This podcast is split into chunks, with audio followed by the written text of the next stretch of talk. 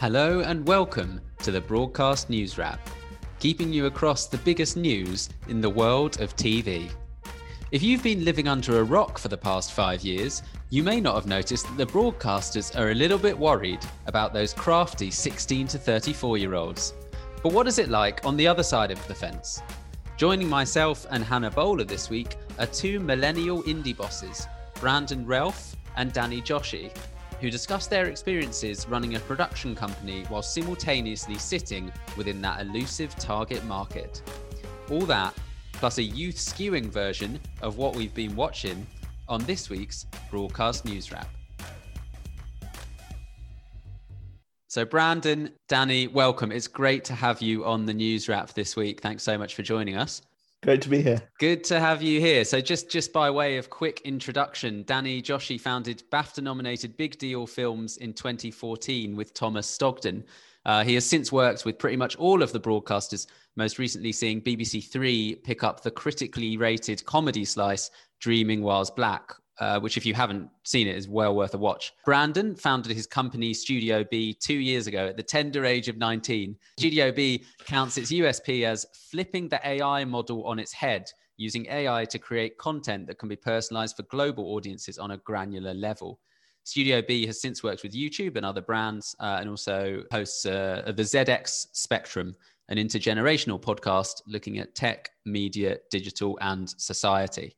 So, look, first of all, uh, I'm really keen to get to know why you guys decided to set up an indie in the first place. So, Danny, you set your company up a, a bit longer ago than Brandon. So, what, what was the thinking behind it?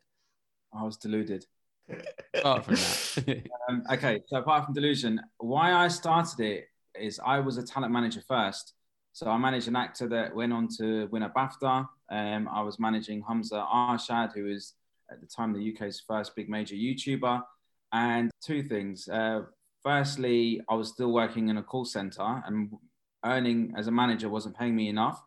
And uh, two, there was a huge shortage of opportunities for uh, talent that were on screen that were of color. We just weren't getting any kickback. I felt the pedestal for uh, di- diverse talent at the time was super high. They had to achieve ridiculous numbers, whereas I felt that our slightly lighter counterparts could get in the door a lot easier.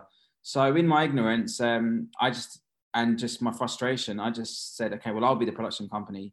I'll work a way around this, and I'll do your ideas, and we'll get them through the door. And uh, that's what I did. That's what uh, got me to start anyway. Brandon, how, how about yourself? You you founded your company a little bit more recently. Yeah, so it was it was kind of more of a a, a kind of accidental sort of falling into it. I uh, I have an agent for lots of my speaking, so probably a talent manager similar to what uh, you know Danny used to be, and my co-founder Lizzie and I had this uh, had lots of concepts for content that we thought would work really well for young people on television.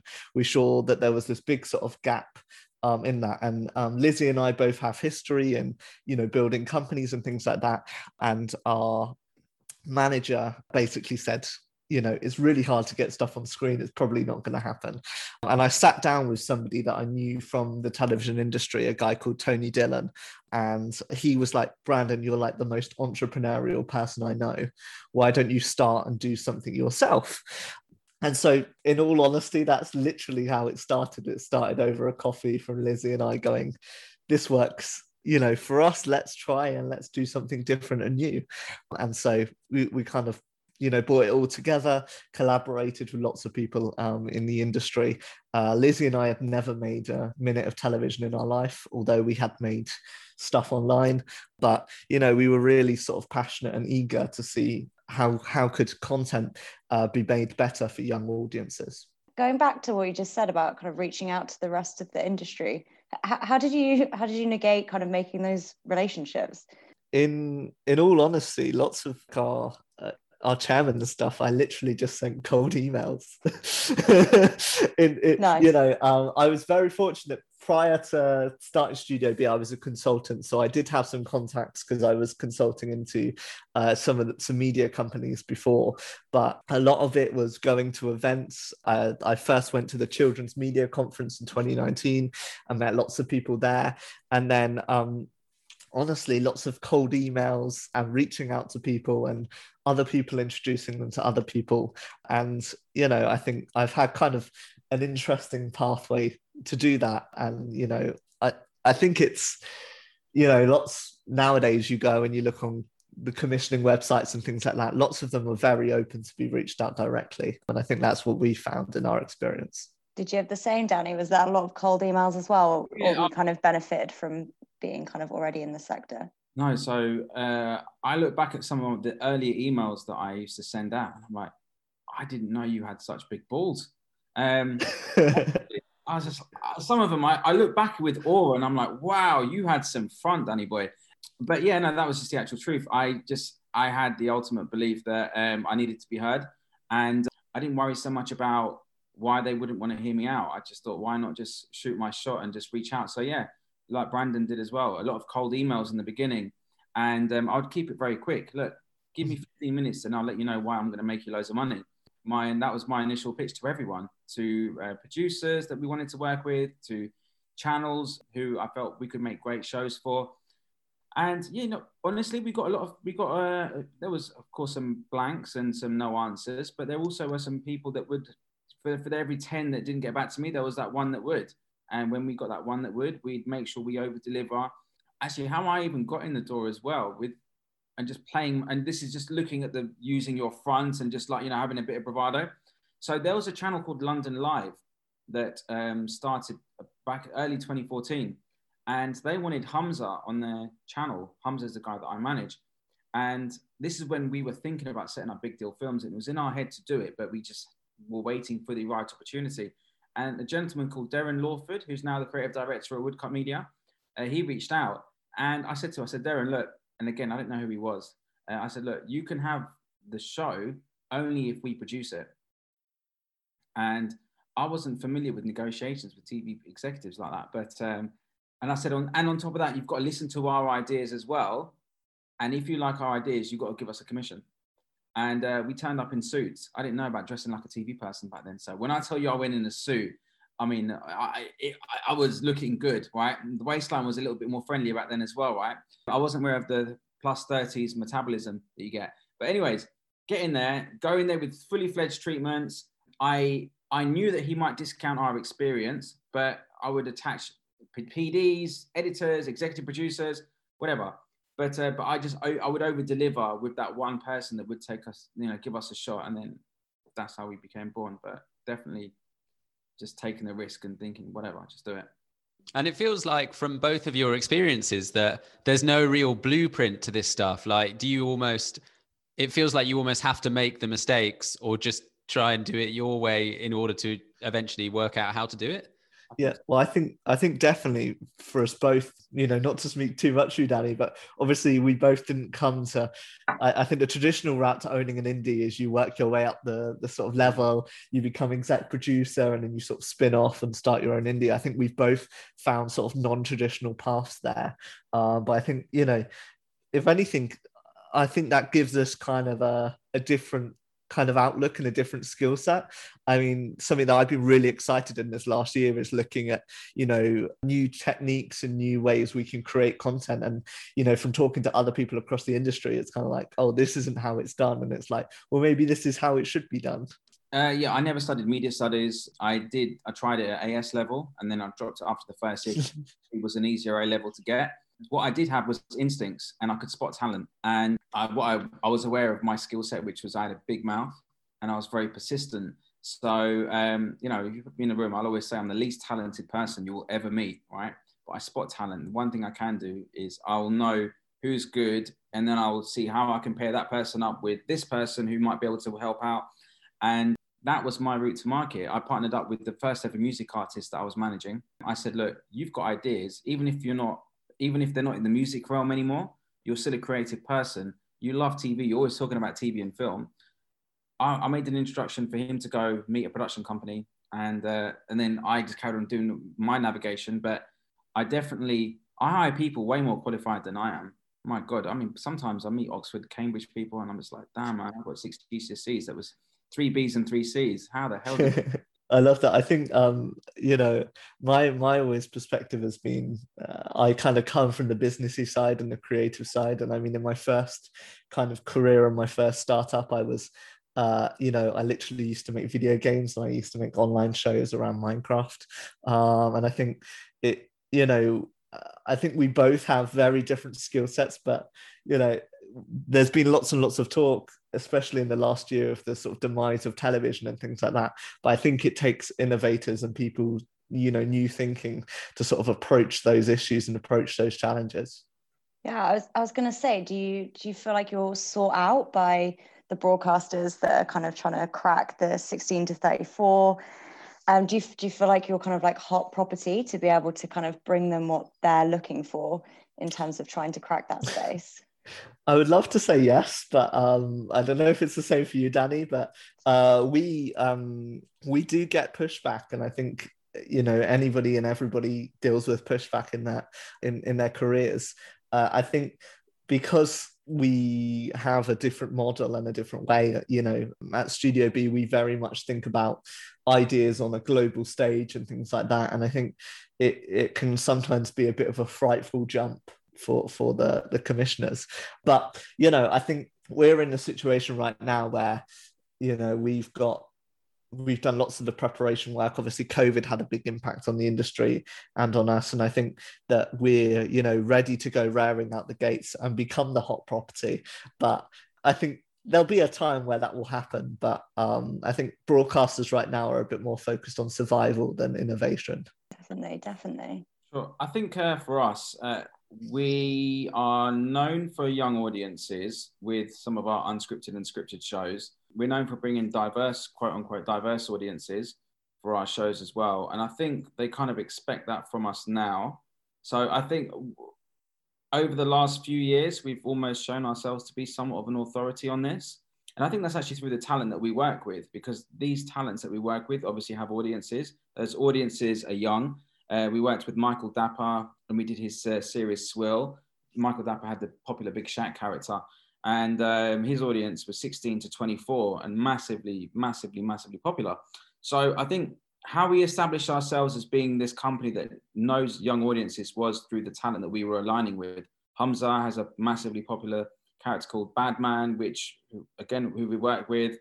So what we would do as well is every time we had any kind of um, productions. We would always make sure that was communicated to the press. Uh, God bless Broadcast Magazine. But it allowed us to carve out an identity that the channels would then start take notice of. And you do treat the channels as though they're stupid sometimes, in the sense of like, guys, I'm giving you this on a plate, and we have had that in the past. But I think, and uh, and uh, Brandon, no doubt you'll have this as you move forward as well. Is you get a few wins and you start to get that trust and then start to become that person and eventually you'll be that company. And no doubt i mean i'm well impressed by you now. Jesus christ when you get to my age. I think with that consistency and with that delivering you'll get there. I, th- I think that there's very much consistencies in our approach as well with the talent. You know i've grown up watching lots of online creators and been very much in that. And i think one of our core focuses has been over the past couple of years has been to you know mature and build those relationships with those you know content creators and younger talent in the industry. Um, and i could you know quite confidently say now that i could call up most of them and have them you know come onto a project pretty quickly because we have all those relationships. And i think you know what we kind of found and i don't know what your experience has been danny but what we sort of found early on is that some of the you know the best ideas for young audiences come from young people themselves and come from you know those creators online that have built audiences because they know what audiences want. Um, and so lots and lots of my job is literally just to sit there and listen and uh, you know turn those into a bit more of a television ready and a you know broadcast ready idea. I think that's that's you know, I think I'm in agreement that talent is kind of what underpins everything. I'm noticing more actually with the channels that we're speaking to that they all want talent. They all want who's the talent attached. Today I was asked by a channel, yeah, we were speaking to this talent and they've got 4 million followers. And it seems as though that's really the currency that they're speaking at the moment. It was actually quite refreshing. Sometimes it could be frustrating, like, oh my God, we're not going to find this talent. On the flip side, um, just knowing that, okay, cool, if that's their route to market because they're now trying to convert users to go to their online platform, it makes it makes sense. So um, I take encouragement from it really, but uh, it is a I think that's just the the direction everything is moving forward in. To be honest.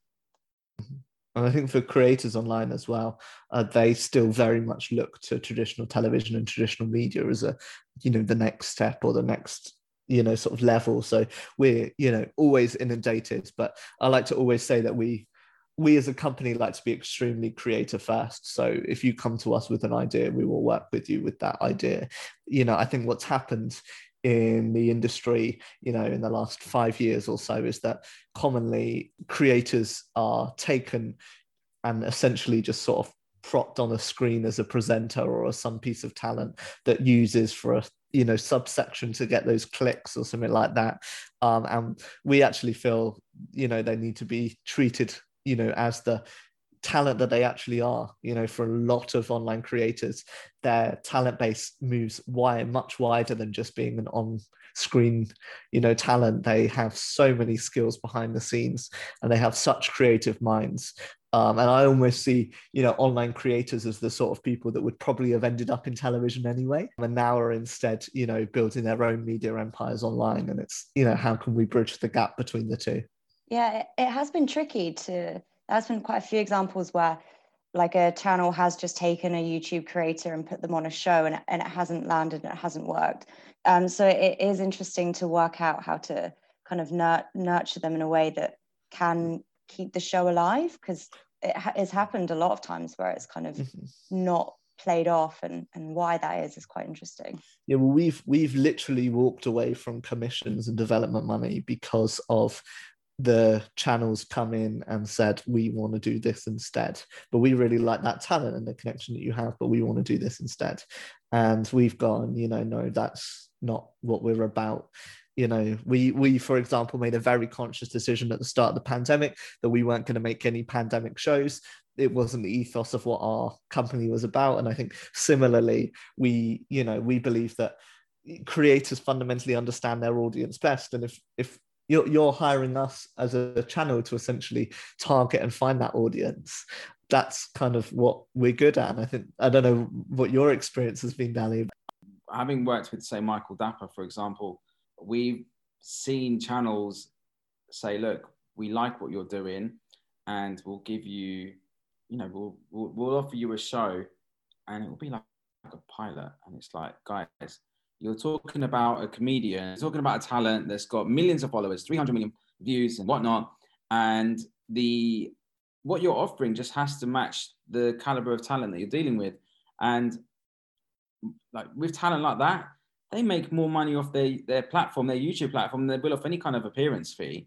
And I, I think sometimes the balance in power gets lost. And I, I feel it doesn't really help the ecosystem. Okay, some talent will ask for astronomical money, and that's just not sustainable either. But I think sometimes um, the platforms or the channels do need to be aware of what the talent is really bringing and agree. And at the same time, I've also been in situations where um, working with the talent, a different talent, hasn't necessarily translated into the response that we wanted on, you know, on iPlayer or on Tube. You know, you'll think that that, that talent's going to bring a ton of viewers over. He's got one million subscribers. He's going to bring one million people over to the, the, plat- the platform. Doesn't always happen. If you don't give them what they want, sometimes you can make the mistake of because they're talent, you think I'm going to put them on the platform they'll do what we want them to do, or they'll do what the channel wants them to do, and it will just naturally translate. Not going to happen. I, I, think it's an interesting, uh, almost kind of argument around it as well. Is the the fact that I think you know when you're using talent like that, that there's not going to be a hundred percent hit rate, and it's not going to be there because even if you know we remove that and in regular television programming if we take out creators and things like that there it, you don't have an 100% hit rate anyway but i feel like sometimes there's an expectation that there should be an 100% hit rate with creators and with you know digital talent when you know it's kind of not on the same it's not held to the same standards as every other program on television. They want that instant gratification. Mm-hmm. they want that quick hit. Oh this person's got a ton of followers we'll get it. No you have to really make sure your idea is the one. You have to really develop that. You have to take the person on a journey. And yeah i think that's a mistake even i'm guilty of thinking I've made it. I made a TV show five, six years ago called All About the Bands for ITV. It was a hidden camera show, and we had we had Tinchy Stryder hosting it. Tinchy had just come off the back of being one of the fan favorites on I'm a Celebrity. We also had Arron Crascall, who is a Facebook comedian who has millions of followers. We had London Hughes. So London Hughes, who's super popular now, we had her on the show, and maybe a couple more talents. And I thought, okay, we've covered we've covered mainstream TV, we've covered uh, social media, we've covered all of these things. We've covered specialist audiences at the time, and we we surely we're going to get a hit here.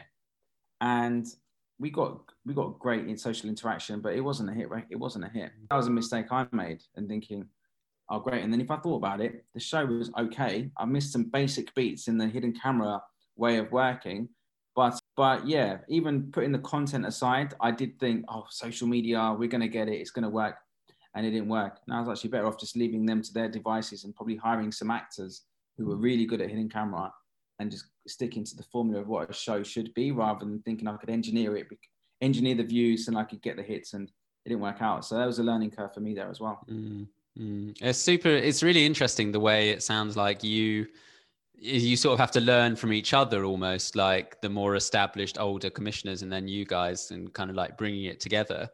But as, as, as quite a, as, as quite a kind of meaty question, obviously I think like I said at the top of the show that like the 16 to 34 conundrum sort of is the mm-hmm. is the conundrum almost of our like it feels of the past like few years at least um it's like how do you get this age bracket to continue interacting with traditional broadcasters. And sometimes it feels like they're trying to move too fast. Sometimes wrong steps are made on the way. But what overall how do you guys think the traditional broadcasters are, are getting on with the 16 to 34 demographic at the moment? I would say if we look at the picture as a whole pretty bad. I think I think 16 to 34 is maybe a bit too big of a category that they focus on anyway. I think the drop off at the moment that we found and we've done, you know, lots of research in this area is that you know British television does children's content incredibly well, you know, and and it has done for at least my lifetime and and far far beyond that. Uh, and they tend to do specific programming you know for older people very well as well. But there's this big drop off zone in between. And i think some of the broadcasters are starting to realize but don't really know how to act in that space. But it's really and it's really kind of what we focus on which is that sort of 12 to 24s and uh, in the in the sort of marketing world they'll refer to them as generation z. And they're the ones that are you know myself included, have grown up with the internet and with online, um, and you know, shifting over quicker than ever over to you know Netflix and YouTube, but you know, etc. And I think you know BBC are making you know maybe positive steps with BBC Three returning. Channel Four has always I think, you know, had hits and misses in that category. But I think generally speaking, broadcasters aren't really doing too fab of, of hitting that demographic. You know, shows that are really big and relevant for young audiences, like Sex Education, for example, which was shopped around all the broadcasters in the UK, ended up on Netflix because none of the broadcasters would take that risk. But it was a fantastic show that hit that demographic perfectly. And so, you know, I think I, I don't know if it goes down to the fact that the people that are making the decisions at the broadcasters just don't understand young audiences. Uh, I've been to kind of pitching event and different things where they put up a you know screen full of influencers they've worked on, and half of them I wouldn't even cast as influencers. I would call them traditional celebrities that found their fame on television. And I don't know if there's I think there's a big disconnect between you know what young audiences want from their content and what they're getting on on broadcast. And it feels like not for the want of trying, right? Like everything. Uh, sometimes i feel like the more the broadcasters try almost the worst it becomes. Like the more you deliberately try and prioritize this demographic if you don't quite know what you're doing then then you can sort of land yourself in hot water almost. I think they try but i think they kind of try in the wrong way. Mm. and it's it's commonly like you know it's kind of like the problem that we think is is that young people aren't involved in the creation of shows and so they keep going back to the same echo chambers and asking them to make content for young people and they don't speak to and maybe they are doing that more now but they don't speak to people like danny and myself who are doing this and do understand this. It it i think it's kind of difficult to get stuck in the same echo chambers in that way. And i think interestingly, there's a shift in the hires that the SVODs are making as well, that they're hiring more traditional TV folk. And I think they've got to keep their eye and make sure that this doesn't happen there as well. Um, but to their credit, they're also, you know, aware of that and, and making efforts towards that. But I think really it, you know, I kind of see some of the content that goes out on say BBC Three, and I'm like, this I don't know where you kind of thought this would ever hit. And then you wonder why it's sort of cancelled after one series and doesn't pick up an audience. How about you, Danny? You you talked a little bit earlier about gaining that reputation for for content that, that skews young. So how do you think the broadcasters are getting on? Okay, so hit and miss. I'm, I'm only getting traction now after years of plugging away, right? I think the difference between why it happened now versus why it didn't happen earlier on is the channels hired younger. They hired people that were uh, closer to my demographic, closer to my age group, and who, number one, understood the talent, number two, understood um, audience patterns in terms of behaviors outside of television. So what they're into. So we had a show called Scam Stories that was on BBC Three last month. And that was a show about how young people get scammed. And actually, the 16 to 34 demographic is the most, especially the 20s to 30s, are the most scammed age group, even more so than elderly people. And that's essentially BBC Three's audience, right?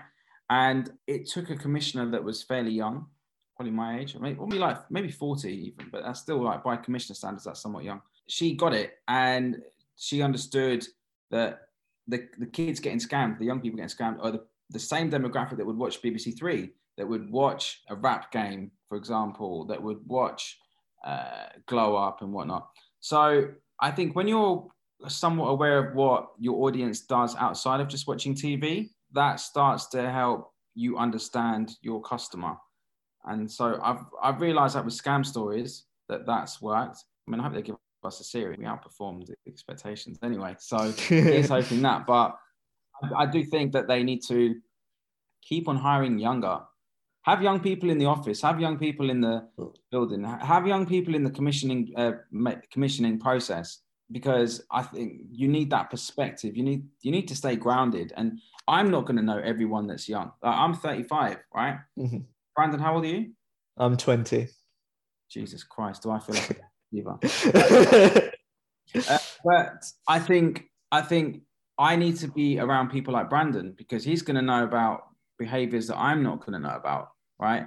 And so I think you constantly have to be, you know, there's no there's no hierarchy, there's no snobbishness. Mm. It's literally keep everyone keep everyone in the mix, keep your young people in the mix because they're going to know what's going. If I wanted to do stuff for BBC Two, I'm aware of their demographic. I'm probably going to have some people older than me and probably that might have gone to even a different school than me in the room when I'm trying to get into that mindset of who that customer is. So yeah, I think it varies. Having young people in the room is important, and I think, but equally important is empowering them and listening to them. You know, in my past life when I used to travel a lot and do speeches and things like that. My one piece of advice to people when trying to engage with young audiences is to like sit in a room and listen to them and talk to them, um, because not enough people, you know, at big marketing agencies and similarly at broadcasters spend time doing that you know you look at say the netflix model of working which is of freedom and responsibility within their organization essentially anybody can speak up and talk and, and give their opinions. Whereas you know in a more traditional hierarchy you know and you hire young talent in and then you don't listen to them it's very easy to not listen to them. Whereas so you know i don't know if there's shifts that need to happen in in organizations to allow that to be but yeah, I probably haven't spoken to commissioners that are anywhere close to my age. So I think you'd struggle to find it, to be honest. Mm-hmm.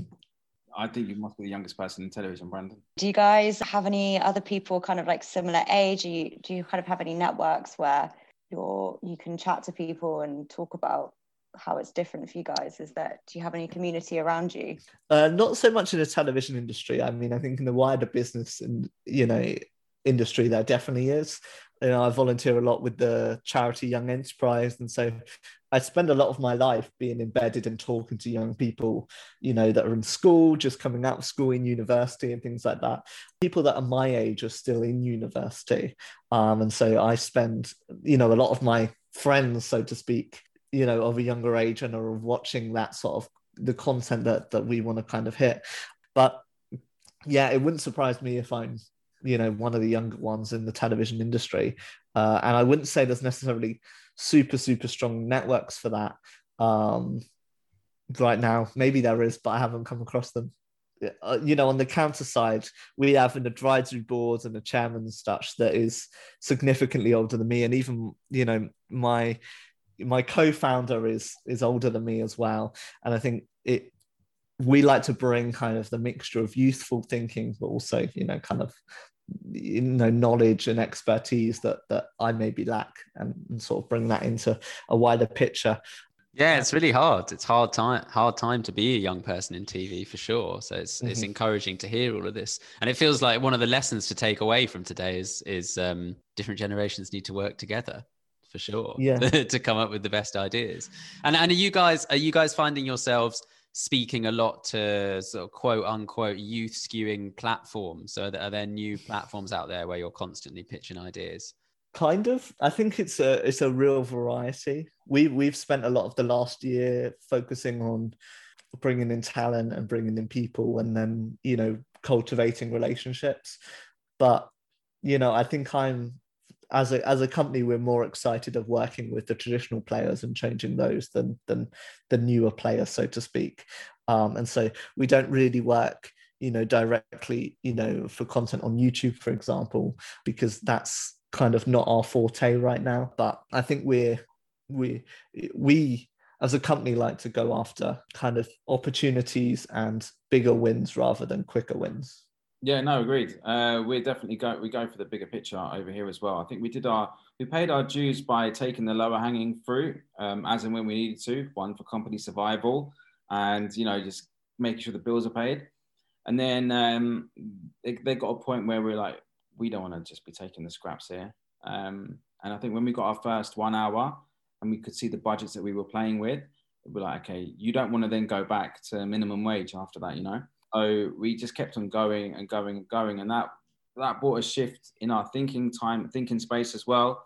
And at the same time, we were getting we were in talks with Channel Four who wanted to invest in us, and then naturally, when you've got investors on board, they want to you know they want you to be going for those big one hours, those big returnable series, and so forth. So I think that also helped push us to be wanting more as well and target you know targeting the big players more and actually holding the commissioners to account as well and the channels to account. Like look we've paid our dues um, we can we very much can deliver.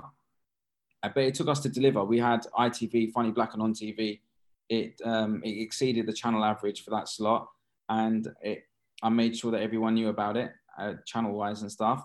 And then yeah from there we got more work off the back of that. So yeah and also just to go back to the previous point as well in terms of networks uh, i my network i there's not many companies that are saying they say my generation, but you know, I'll speak to Alex Siegel over at Intertalent, who runs the ship over there.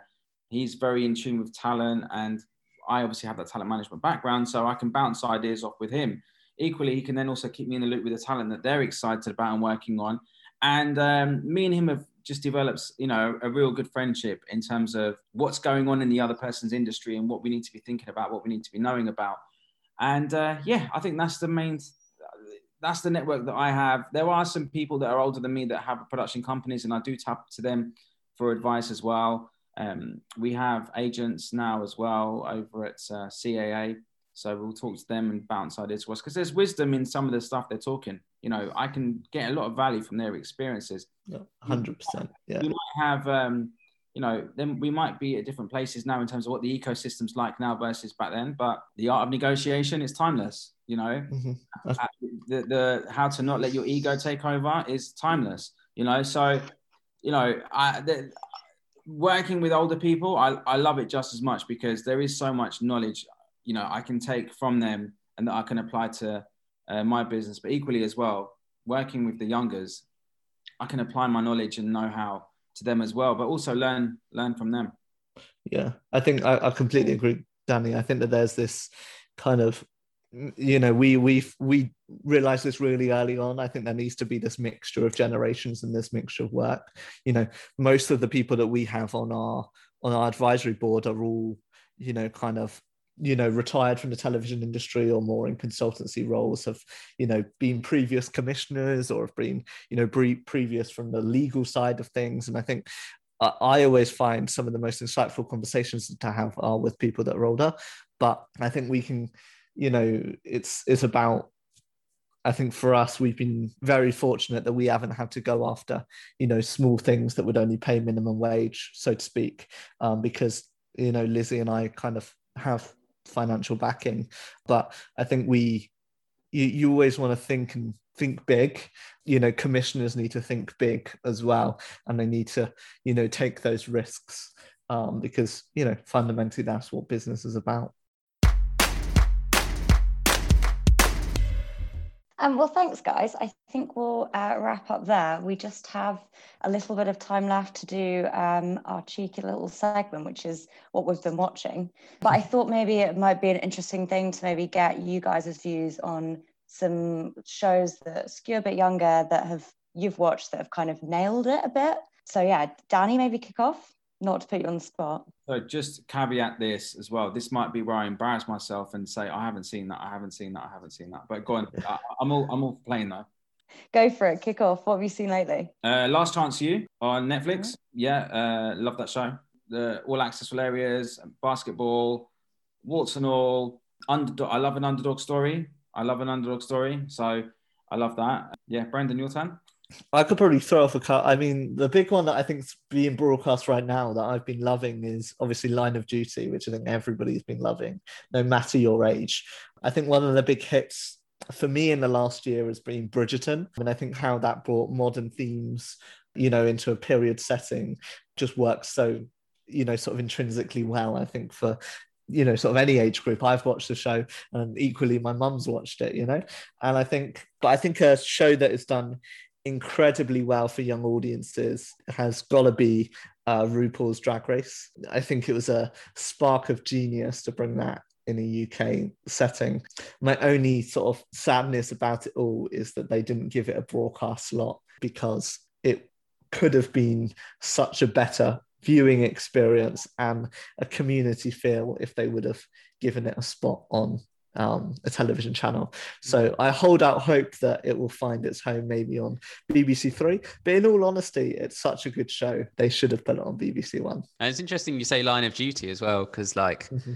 it just feels like so many people watch it that it naturally captures every demographic. But I think its share increase is just as much for 16 to 34 year old viewers as it is for any other. Demographic. Yeah. I, I, have watched Line of Duty since the start. You know, I was a huge fan of Bodyguard and lots of other shows Jed did. And I think it just goes to show, I think that good stories translate across generations. Mm. And it, I think one of the most exciting things that Line of Duty sort of bought is that element of suspense that you get across the, the nation. And I don't know if a drama has quite done that in, in recent memory. You know, the idea of at the end of, you know, an episode a couple of weeks ago of, you know, who is she related to? Who is that connection? And those sort of discussions spark across social media and, and capture so many people. Um, and I think that's kind of I think what will bring success in broadcasting in the future. And that's fundamentally why Line of Duty has been so successful, is just because of amazing writing that